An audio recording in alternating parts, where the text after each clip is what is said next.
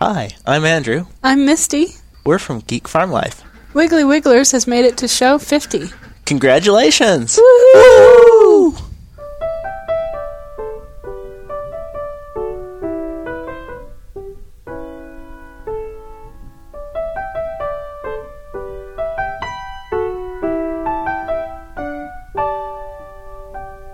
Welcome, dear listener, to show number 50. Happy birthday to us, eh? It's quite an achievement, isn't it? 52 weeks though for a birthday. Two cards, one at Christmas, one at Easter, wasn't it? Oh, okay, that's fine then. So we're going to have the champagne. Shall I do the honours? The only trouble is that Sam has been sent to get the champagne. It's She's Cava. come back with Cava. Never mind, never No. mind. Rich and I aren't fussy. There are It's only those definitely- of us four-star folk who play up about such niceties. we don't Here we go mind, then. do No, we don't mind at all. As One long little as there's bit. plenty of it. And as Yes. long Hey, well done. Okay, so there's one, two, three, four, five, and we need six glasses poured because this one is for you, listener. There we are. Uh, very That's good. nice, though, isn't it? Very nice. Yeah. And poured to perfection. I expect Toast will have that one. Okay, let's give one to Michael. Well, unless you fancy licking it off the table, Phil, I think there's, I think there's every chance. Yeah. Yes, Michael's got his. There we go. Here we go, Okay, guys. cheers. Cheers. Happy Cheers. birthday. Good health. Good health. Cheers, Michael. Cheers, Alison. Cheers. Cheers, where are you going? Here you go. Here's to another Cheers, whole listener. year of hogwash. Cheers, Michael. eh? Yeah. Good health. Good health. Now, please note, no pod fade. No pod fade from the Wiggly podcast. We're still here. Pod fade. Pod fade. It's when you give up doing a podcast because you haven't got anything else to say. That's never likely to be a problem with you, dear, is We'll have it? lots to say after this. I don't think there's any problem with that. Yeah. Now, last week I did have some hesitations, as you listener probably heard, about Ricardo going off to talk to the professor about EM and cancer. But I'd like to say that he was completely right. I thoroughly enjoyed the report from Bavaria, uh, EM Festa. And so we're going over to Ricardo, the roving reporter's next report. Can you tell me a little bit about who you've gone to talk to? The guy I spoke to was a fellow called Percy Schmeiser, and I did mention him last week, I think. Great bloke, really enthusiastic bloke, had massive problems with Monsanto over the last eight years. Michael's listened to the interview. I think Phil's listened to the interview already. And Phil doesn't seem to think, you know, I've been disparaging towards him or his father in any way, but I wonder if he's listened to the, the bits that Michael may have, may have edited. But uh, we shall see. But it was a great interview, a really good opportunity to talk to someone about not necessarily EM because he wasn't there because of his experiences with EM. He was at the conference because of his experiences with GM. But one interesting thing that he did mention at the end of our conversation, at the end of the interview, was that his wife had recently suffered from breast cancer, and it might be something that he could use EMX in, with the treatment of his wife. You know, it might be a bit of a picker-upper. Without further ado, let's go over to Ricardo, the roving reporter, who I think might be on the job in Bavaria. Well, I've walked outside and it's a beautiful day yet again. That, that was by far the most inspiring talk that I've heard, probably ever, in actual fact. And I've just walked into the toilets, and amazingly enough, even the toilets are being treated with an, an EM solution. Uh, it's got a slight odour to it, slightly kind of uh, yeasty, I guess. Um, not overly pleasant, I have to say. So I'm not quite sure about the uh, the application of EM to treat in uh, sanitary conditions. But it's a, such a vibrant festival. People are going round. You know, obviously the predominantly the people here are, are Germans, but most people speak English. Fortunately, and what I'm going to try and do now is find a couple of other people to interview. But I think I'll be hard pressed to find someone with Dr. Usama's passion and enthusiasm. But I'll, I'm going to give it a go. Okay, it's nice to see you. I wonder if you could just introduce yourself and say what you're doing here. Well, uh, my name is Percy Schmeiser, and I come uh, from Western Canada, province of Saskatchewan, basically in the heart of the grain growing area Right, of right. the West. So Right. uh, I've come here to give a presentation on regards to the effects. What happens when you introduce GMOs in, into a country or into a particular state? Right. So, so you, you are a farmer, aren't you, Percy?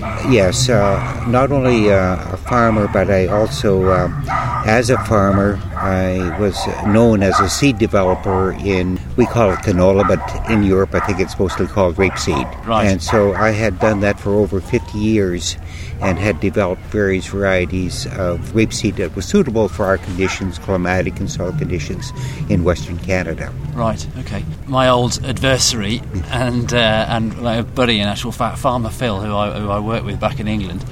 Um, we have great debates over land management techniques, but Phil is uh, is has a love affair with uh, Monsanto and, uh, and and all things chemical like.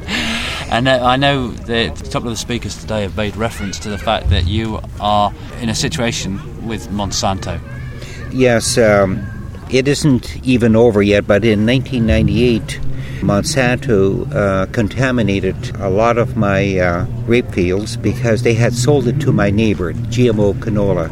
Right. And within a year, it had uh, to a small percentage had uh, basically ruined all my research and development of 50 years because there was no GMO into my pure rapeseed. Right. And they laid a lawsuit against me and said that I was growing their GMO canola Oh. or, or uh, Right. rapeseed uh, without a license from them. Right. And so uh, it was quite a, a surprise because at that time in 1998 there was very little known about GMO rapeseed, and basically farmers that grew it had to go to a special Monsanto meeting. And so uh, we stood up, my wife and I stood up to Monsanto and said, if you have any of your GMO rapeseed in our pure uh, seed, canola seed or rapeseed, then you should be liable for the damage you have done. Right. And basically, it was a patent infringement lawsuit where they said, Monsanto said, they have a patent on this gene, and it doesn't matter how this patent gene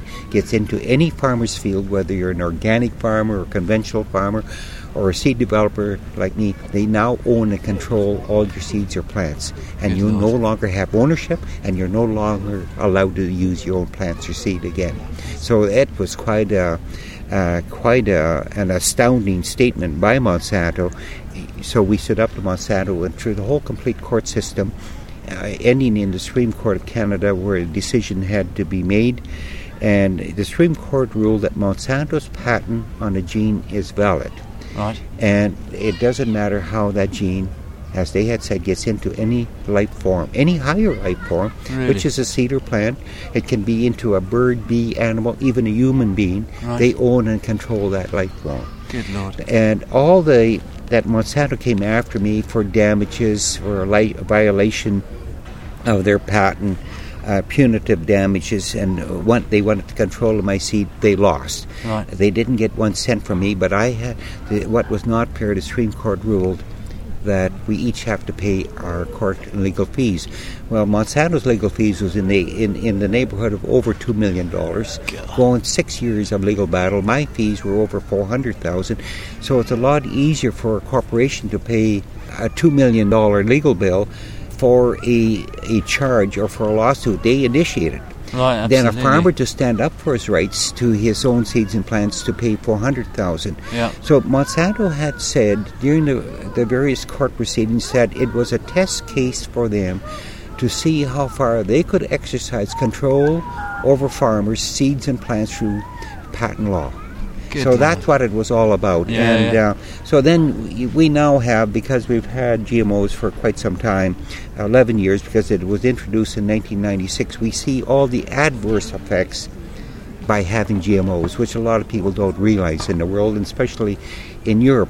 And so uh, Europeans and people all over the world can benefit from what has happened to us with the introduction of GMOs in the environmental issue, in the food and health and safety issue, the loss of indigenous seeds, but basically control over people, control over gardeners, tree planters, and especially farmers. You basically lose all your rights as a farmer. I think most people would find that very hard to believe. You know, Yes. I mean, it's obviously what's happened, and it's it's very real. But it's just amazing to think that something like that could actually happen.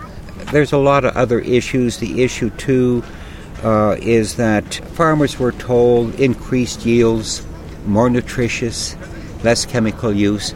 Everything the opposite has happened. The yields have gone down, the nutritional value has gone down, but massive increased use of chemicals because of the new super weeds new mutants that have developed by the canola or rapeseed plant. And that uh, super weed, as we call it, is not only in rape fields, it's, it's moved into wheat fields, barley fields, oats fields. You'd be hard pressed not to find this new superweed in any farmer's field in all of Western Canada. It's moved into our towns, our cities, our municipal golf courses, our cemeteries, all now creating new expense for people. So it is not only farmers that have been affected, it's also everyone in our society. Right. You see, that's really interesting because I know Phil, my, my colleague Phil, the farmer's uh, father, who farmed the farm Mm-hmm. where we're based at Blakemere uh, previously to Phil. He, he argues that with organic farming, there's a particular species of plant that can be endemic as a consequence of not using chemicals, and this thing is quite invasive and really problematic. Mm-hmm. But the reality is, of course, that there are species of plants that are com- incredibly robust and able to grow even through the application of chemicals. Right, yeah. And you see, what I hear the most when I come to Europe and many other parts of the world where the corporations, especially Monsanto, says you can have coexistence. There is no such thing as coexistence. Once you introduce GMOs, it's over.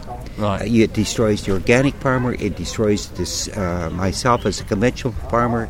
It destroys the person that's in the seed growing business, and so on.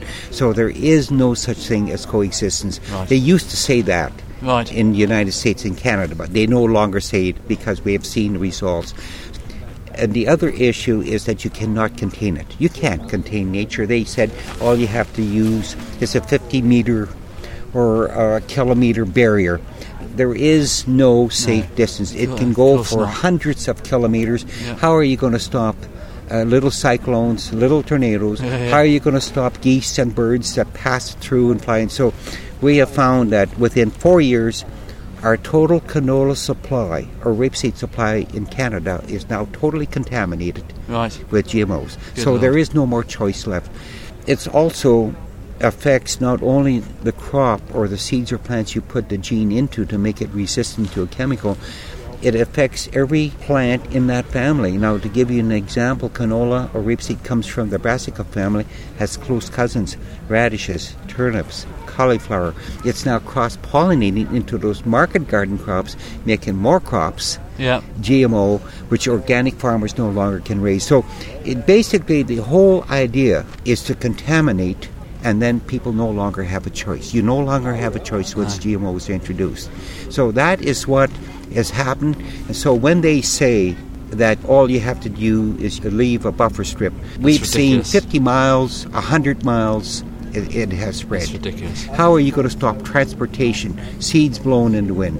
So a lot of the of the uh, contamination comes not only from pollen flow, it comes from seed movement. Right, okay. Transportation by us a lot is moved by rail cars because we are such a, a large country. Yeah. It falls off the, the cars and so on, so it has spread throughout our country within a few years. That so makes sense. no containment, no coexistence. It's over. Right. So we have seen what has happened with the introduction of GMOs. Now, I never go to a country or an area to tell people what to do. No. You, have can a choice. You have a choice of your Europe, yeah. experience. But we, I'm here to tell what has happened. Then people can say uh, and make a judgment. Make, Yeah. uh, and we didn't have anybody in 1996 when regulatory approval was given to tell us what could happen. No, we sure. listened to our government. We listened to the corporations about this new wonder gene that mm. was out there and how farmers could have sustainable agriculture and feed a hungry world is what we were told. Yeah. The opposite has happened. Yeah, sure. Well, thank Okay. you very much, Percy. Well, you're welcome. Before I let the troops loose, I'd just like to say that I'm joined on the sofa by Richard? Phil. and Alison, Al, you're going to speak to us about preparing your ground for hedge planting. lovely time Yeah. of year for that, is it, Mm, love? nearly, nearly, yes. Lovely. We'll come back to that. Off you go, boys. What did you think of that then? GM isn't something I know about, really, so I thought it would be a great opportunity. Don't to- let that to- stop you, Rich. No, it it doesn't usually, does it? To ask Phil about what he thinks about GM, because it's something that's in, uh, in the media headlines quite a lot. I mean, it's got a bit quiet recently, and I've always thought that there may be pros and cons for GM. In an ideal world, if we had genetically modified crops that have greater yields, then that would make sense. But I think the implications are much, much greater than that. And certainly there are inherent problems with genetically modified crops. So I wonder what Phil thought about the whole thing. Well, I was fascinated by it because, like Rich, before I heard what he'd got to say, I thought there would be pros and cons to GMOs.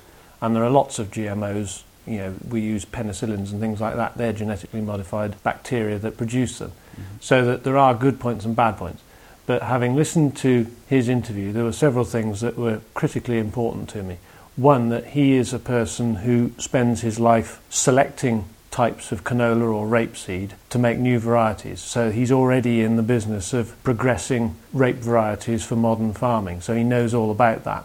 And for him to say that GMOs are a bad thing is much more significant to me as a farmer than for me saying that GMOs are a good or bad thing. Or Richard, even. Well, certainly, or Richard. Mm. But the other thing that interested me about it was that I had always thought that there was potential for environmental benefit because glyphosate, or Roundup, which is basically the main chemical that they're trying to use as a weed killer, is environmentally very benign. It's a more or less harmless weed killer, Right. which is unusual. It's, it's on its own.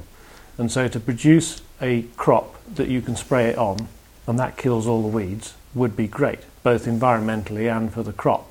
What I hadn't realised was that Canada, who are years ahead of us in genetically modified crops, are now starting to encounter the problems. So they've got cross pollination with other plants and they're managing to get this resistant gene into other plants so that you've got weeds, so called superweeds, which has always been purported to be the nightmare, and Monsanto et al. have poo pooed it.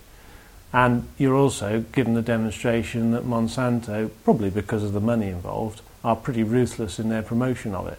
And so that, contrary to Ricardo's slightly sweeping statement that I'm in love with Monsanto, I, I am no more in love with Monsanto than he is. It sounded great at the time. Um, but they, they are a ruthless corporation who are intent on, I believe, getting their GMO crops into the environment by hook or by crook. It doesn't matter Yeah. which they. Once they've contaminated all oilseed rape with their crops, they'll then turn around and say, GMOs, you've got them anyway.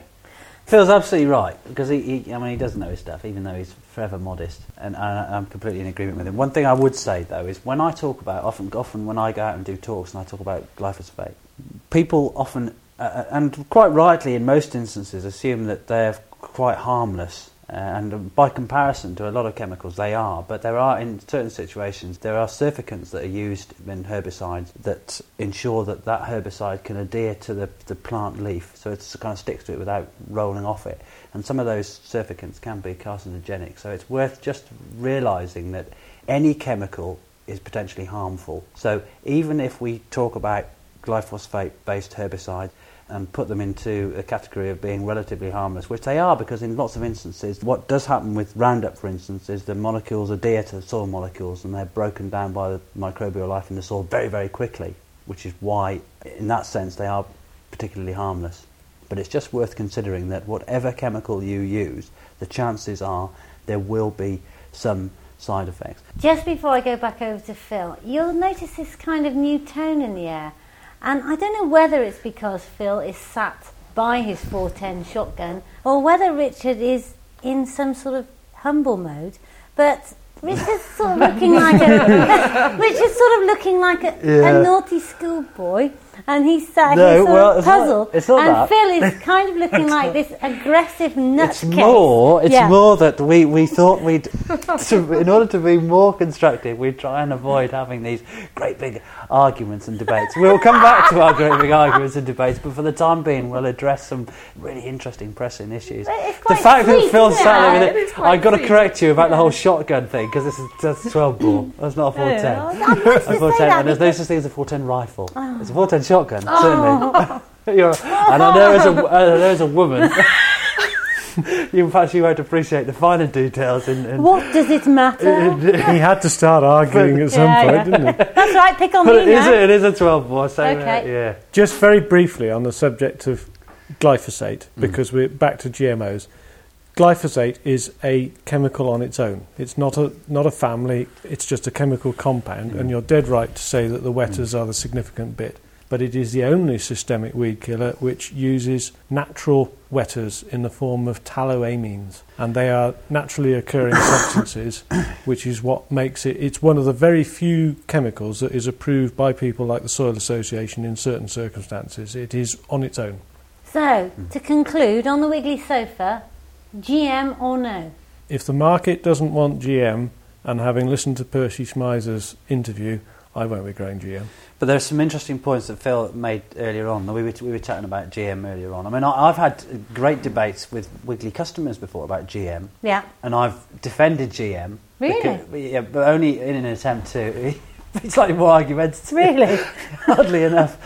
Uh, but Phil was making some great points about GM earlier on, and I, I think this might be a good opportunity to listen to those. There could be serious benefits from them. Right. because of the getting rid of using some of the weed killers that have been used worldwide, particularly on maize or corn. yeah. Historic weed killers that were used on those are not very nice chemicals. They're very long lasting in the soil. They don't break down like glyphosate. So, environmentally, in an ideal world, there are significant benefits perhaps to be had. Right. But at what cost? Yeah. And my ultimate view is that Monsanto, in my opinion, have gone about it the wrong way and have tried to railroad everybody into their way of thinking. And if the market, the customer, doesn't want GMOs, the view I take is it doesn't matter how good or bad they are, then there seems little point in growing them. What worries me is that Monsanto, when I'm in my cynical mode, I believe are taking the view that if all crops are contaminated with GMOs, they will then be in a position to say, well, you've got GMOs whether you like it or not, you might as well grow them now. At hmm. any rate, if you work at Monsanto or have got a different view on the subject, if you'd like to email us and let us know what it is, you can email farmerphilpwg at lowerblakemere.co.uk or Richard, Simply richard at wigglywigglers.co.uk. and forget it with me because I don't understand it all. What I want to know is GM or no? Richard. My feeling is no. Farmer Phil? I don't think so, no. Now I must read you out our latest review on iTunes, sadly by Anon. So if you've written this review, please let yourself be known to us sure so we can a- get you. Is you sure this isn't a mate that's that's uh, This is no mate of mine, mate. recognised? Do you want to hear it? okay, listen to this podcast and close your eyes. Well, at first I had visions of a group of eccentric country bumpkins stood in gumboots, dripping mud on the best carpet. All stood around a tattered sofa, while Heather, also known as a mad old bat, wittered on about milk or chocolate, and Phil fidgeted with a 410 Well, in the kitchen, accidentally taking lumps out of the ceiling. Well, nothing could be further from the truth. The Little do they know, eh? the podcast is well produced, entertaining, and a visit to the website shows that these people are committed, rather than needing to be, to their cause of making Britain a little bit better to live in. Heather looks nothing like Professor Sprout from Hogwarts, and there is a picture of her so that you can check, Richard. Oh, I, d- I can see the similarities. don't wear And this hat. really is a milker of podcast. The only problem with this review, which I'm very grateful for Anon, and Richard, you can stop laughing because I am not a witch from Hogwarts, No. is that two policemen came round on Monday, Rich, and spoke to you. They did. they, I, I, was, I was in the house at the time, and I walked out of the house. There were two, male and female. One, the guy I knew a, a while ago, uh, nice bloke actually, really nice bloke. But the female said, "Oh, "Is this the chap we're looking for?" And, and he, of course, he recognised me and said, "No, no, it isn't actually." But he was quite bewildered to see me here because I, I knew him in a previous life. I used to work with him when I was working with the other communities. I said, "We're looking for Philip Gorringe." I said, "Oh, right, okay." Um, yeah, I don't know where Phil is. He's around somewhere. So I said, well, come on, let's go to the farm. I'll have a look. So we had, we had a look, and I said, is everything okay? He said, yes, yes, nothing to worry about. Nothing. We just wanted to have a chat with him. I said, oh, uh, okay. so because I, was completely intrigued now, pretending that I wasn't that bothered at Yeah. all, but thinking, oh, I wonder what What do you farmer do? told me to do. Uh, so we walked up and saw Kevin manicuring the uh, the crop sprayer. And, and he didn't know where Phil was, and he, but he, he seemed to think you were away over Down at the other Abergavenny, of- yeah, Playing with my cattle. yeah, And so anyway, they, I, I said, Is, uh, "Can I take a message at all?" I said, "No, no. Um, we just want to have a chat with him. Uh, nothing to worry about. We've had a and we've had a little complaint from somebody uh, whose names, mention the name. uh, n- n- remain anonymous." And I said, "Okay." So I, I got a card and then I, I rang Phil up and said, "Phil, I've had a, we've had a visitor from a couple of boys in blue, and uh, they want to have a little chat with you, a little discreet chat." and and, the, and he spoke to Phil, Phil afterwards, and Phil thought I was winding him up, didn't he? He did. He did. So, so Phil, you're gonna have to you're gonna have to come clean. You're gonna have to tell us what all this was about. I I think I can shed a little bit more, light on this subject because having allowed somebody to ride their horse around and about, mm. they had gone into completely the wrong patch. And he'd asked them not to be there and couldn't think why this would cause a problem at all, although there was a bit of a row on. But when I came back from Fat Club last Thursday evening, Yeah. he was sat at the kitchen table drinking a cup of tea and a glass of beer, looking a bit confused. And I said, What's up then, Phil? And he said, The police have been round again and they said that I said that I was going to shoot someone. I said, What have you been doing? What have you been doing? And he said, Well, I said to her, if she rode off the footpath in the wood, she would end up getting shot. Meaning that the shooters would accidentally pepper her. Yeah. And she's phoned the police and accused me of trying to shoot her. Oh dear. oh, poor old Phil. It did upset him actually, didn't it? Yeah, I've had a stressful week. Put me all about. It's not oh. often you get Oh. told you threatened to oh. murder someone. Yeah. Anyway, luckily, the boys in blue recognised that I am as a pillar of the community and good old boy. So that they didn't think I was likely to go and shoot her. And I did tell the, the nice policeman that the cowboys of, of Lower Blakemere would still ride out, but we'd go unarmed for a couple of days if that helped. Yeah. And they thought, Anyway, oh, dear okay. listener, if we do need to launch a campaign, Free Farmer Phil, we're trusting that you will be on our side, emailing in with your demands to release him from Gloucester Jail. Why have you got your 12 bore with you today, Phil? Because I wanted to make sure that Ricardo realised who was in the ascendants. That's great. Yeah. Drinking cava in one hand and being threatened, by, threatened by a It's all- twelve bore in it's the all other. gone to his head. Yeah, yeah. Would you like to apologise to the neighbour at all? Uh, I don't feel I would, no. Thank you. so, time to start preparing the ground for your hedge, I understand. Yeah, you can do now. Um, you can um, probably get rid of most of the weeds by digging it over, um, digging the trench out maybe, enhancing it with a bit of bark or something for drainage if it's deep clay, putting a bit of horticultural sand in maybe. And just like needs to be two, three foot width and just a spade depth really. You can always dig it deeper after. Or alternatively, you can put a load of bark or something down to kill the weeds, um, or you could use some Roundup, Rich. Um, Well, it's quite what well. about deciding where to put this hedge? Because everyone thinks of putting it around the, their patch, but the wiggly hedge is straight through the middle in a wiggly line. Yeah. So, what's your thought Um, that? you can put it straight through the middle of your garden. Um, you can do it in twiggles and swirls and things, or you can put it up against a fence to hide like the larch lap fencing. It's pretty ugly, isn't it? It is. Um, but it doesn't have to go around the boundary of your garden, like our garden, wiggly garden. It's good, isn't it? It's uh, I had, I had a query well. the other day, Al. Someone wants to do a hedge. They exist adjacent to a parkland, so they want to tie in the hedge so as it connects to the parkland, a bit of a corridor.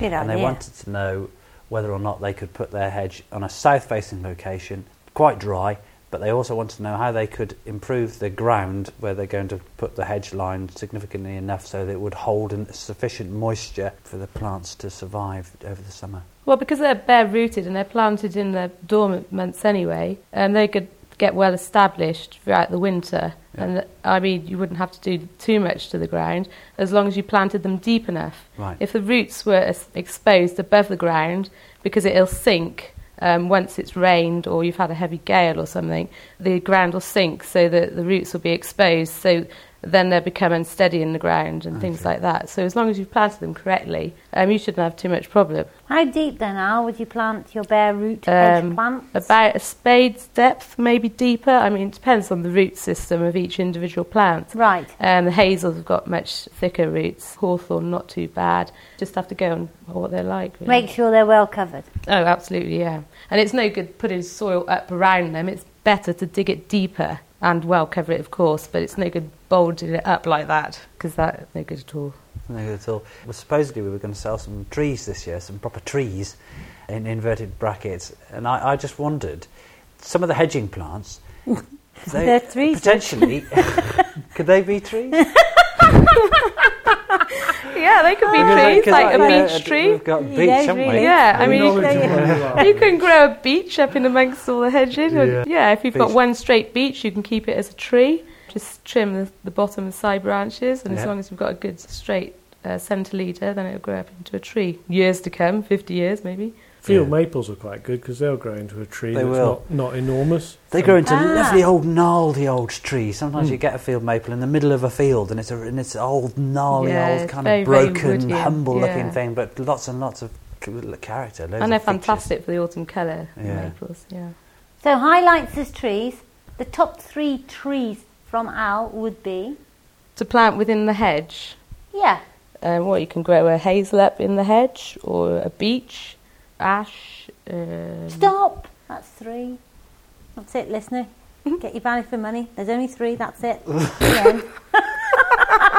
Now, on this note of hedgerows, Oh right, yeah. the oh, hedge- we're the not going back to No, the we're row. not. We're not going to go back. going back to the row. But- Alison has had her family listen to the podcast, and they have been driven potty by the Oh, I know, I know. I'm, I'm, sat by Farmer Phil with Oh, his gun, can so that's fine. I can, I can imagine that.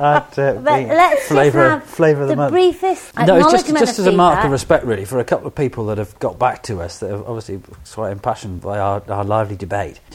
Louise and Alex, thanks, guys, for your comments. Alex, I think, is talking to us from across the pond because he does mention about the fact that he's a little bit disillusioned with some of the average American environmentalist attitudes. Yeah. What he does say, and this tickled Phil, he says towards the end of his comments, the open, forceful, brackets, and obvious philosophical misalignment, close brackets, between you and Phil is very good.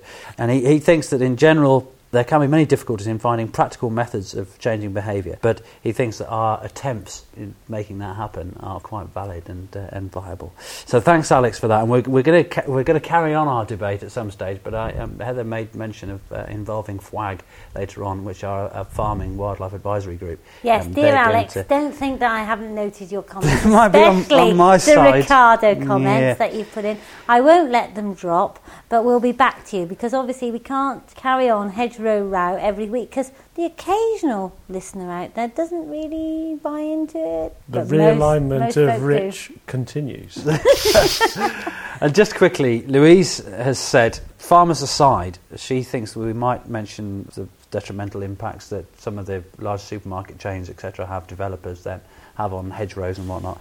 She said, for example, she lives near land that used to be farmland, uh, and which obviously was considerably more environmentally beneficial than it is now, having been turned into uh, John Lewis and uh, um, Sainsbury's and they built a massive great car park on the bridleway and uh, and the hedgerows.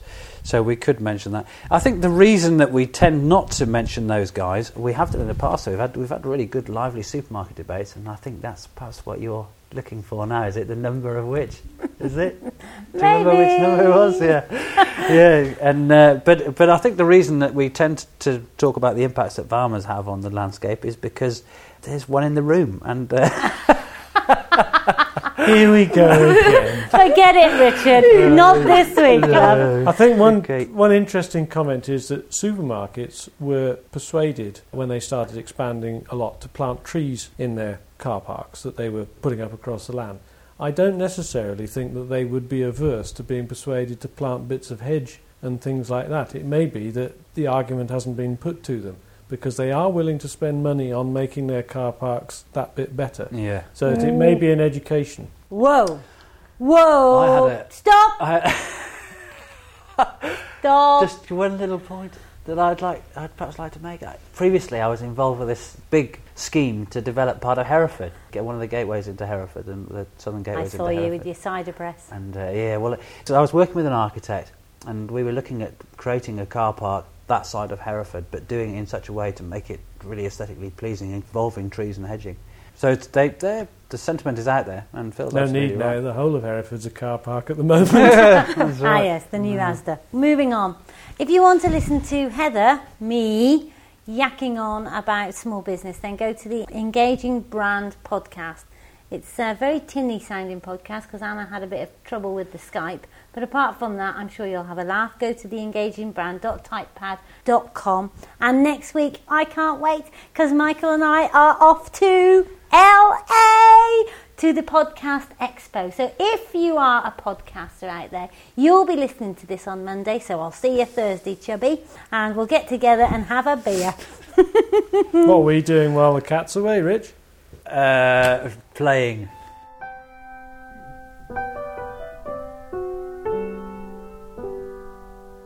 And don't forget to email two more people to tell them about our show because our rating figures have gone like this. Woo! Well, they'll, they'll be deafened now by that anyway, I think. Bye for now. Bye. Bye. Bye. Mm. Excellent. Good job, it's vintage. Cava. Yeah.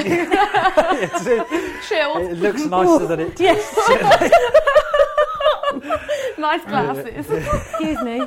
Could you just pass a carrot or something? It's Got a bit of bite to it, that Your has, hasn't best it? crystal. Take the taste away. Is this the Londis special? I will say this: the bubbles have just landed in my tummy. Yeah. I must say that is a piss poor celebration. Let's do it again next week. I think we'll have to have a new celebration for the new year next week.